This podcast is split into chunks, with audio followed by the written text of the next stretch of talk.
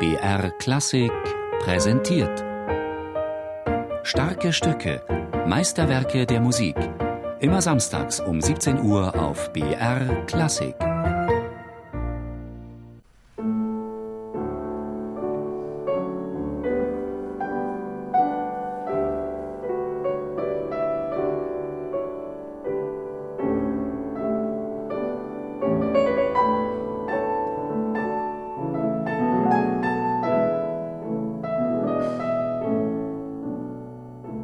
Als der 20-jährige Johannes Brahms 1853 das erste Mal dem Ehepaar Schumann vorspielte, waren sie begeistert.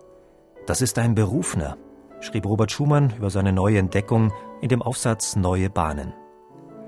Als der russische Pianist Konstantin Lifschitz 1995 sein Londoner Debüt-Recital gab, war er noch jünger als damals Brahms, 18 Jahre alt. Auf dem anspruchsvollen Programm standen neben Werken von François Couperin und Sergei Rachmaninow die selten gespielten Variationen über ein eigenes Thema von Johannes Brahms. Ich habe mich damals die verschiedenen Variationszyklen von Brahms so geguckt und bemerkt, dass jeder spielt die Variation über Thema von Robert Schumann, von Paganini oder die große Variation über Thema von Händel. Aber keine eigentlich spielte diese zwei Variationszyklen in D-Dur Opus 21 einmal über eigenes Thema und einmal über ungarisches Lied. Und ich war mit dem Werk total fasziniert und begeistert.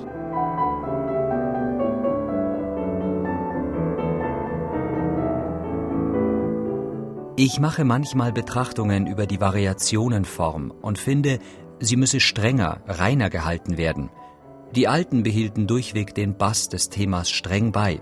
Wir, die Neueren, wühlen mehr über das Thema. Wir behalten oft die Melodie ängstlich bei, aber behandeln sie nicht frei, schaffen eigentlich nichts Neues daraus, sondern beladen sie nur.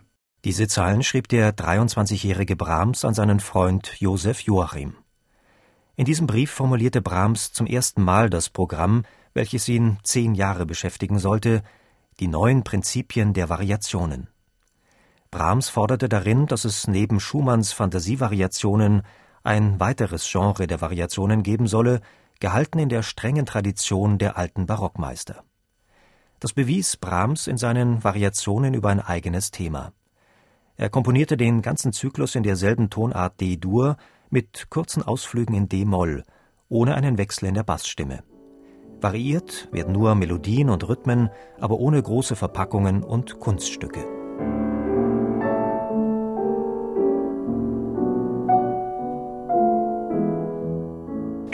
Schwierigste ist wahrscheinlich eben diese Kontinuität zu zeigen. Bei jedem Variationszyklus ist es ja schwierig, aber gerade bei so einem, die so dünn geschrieben ist. Diese ist ein so intimes Lied, ja, und das finde ich bei so einem langen Werk, relativ lang, so es dauert vielleicht 18 Minuten, ich weiß nicht mehr, fast die ganze Zeit sehr leise und sehr durchsichtig und transparent und eben das zu halten, die Atmosphäre, die Spannung, trotz dieser, was ich nenne mal, dünne Komposition. Also man sagt, dass Luft wird dünn, ja, wenn man ganz nach oben geht in die Gebirge.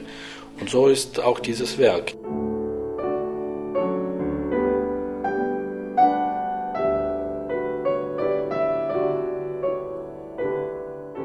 In der Widmung der Variationen steht meiner besten Freundin. Es ist anzunehmen, dass damit Clara Schumann gemeint war, der Ausgangspunkt, das eigene Thema, ist in einem verhalten hymnischen Tonfall gehalten. Der Freund Joachim bezeichnete dieses Thema als keusche Zärtlichkeit. Hier vermischte Brahms einen Choral mit einem lyrischen Lied und konnte aus diesem vielschichtigen Fundus in elf Variationen immer wieder neu schöpfen. In den ersten zwei Variationen arbeitete Brahms mit Sechzehntelfigurationen und Arpeggien, in den zwei weiteren mit rhythmisch kunstvollen Synkopen und Aufspaltungen in kleinere Figuren. Ganz im Zeichen von Bachs Goldberg-Variationen steht die fünfte Variation. Hier ist Brahms der strenge Kontrapunktiker. Die obere Melodie wird zwei Takte später von der Mittelstimme spiegelverkehrt wiederholt.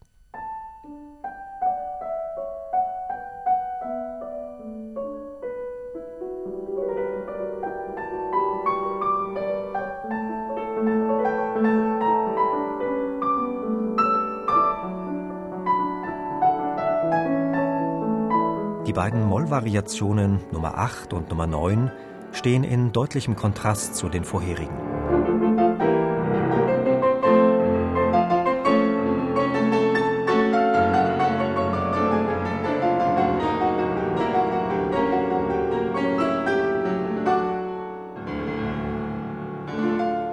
Aufgeregt und leidenschaftlich, mit packenden Wechseln aus dumpfen Trommelwirbel und Staccato-Akkorden zeigt sich hier Brahms als wilder Romantiker.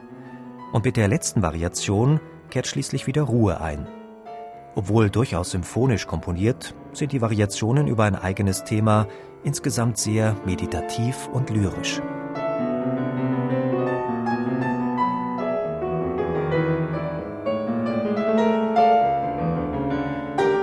Das ist eben, was ich in ihm so besonders mag.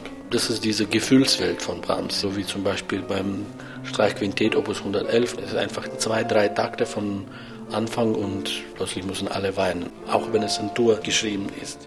Im März 1862 erschienen die Variationen über ein eigenes Thema zusammen mit den Variationen über ein ungarisches Lied unter der Opuszahl 21 im Druck. Mit diesen beiden Werken hatte Brahms sein tragfähiges Variationskonzept gefunden. Der freischwebenden Fantasie, wie etwa bei Robert Schumann, setzte Johannes Brahms klassische Ordnung entgegen, indem er besondere Akzente in die Bassstimme legte. In einem Brief an Adolf Schubring zog der Komponist sein Fazit.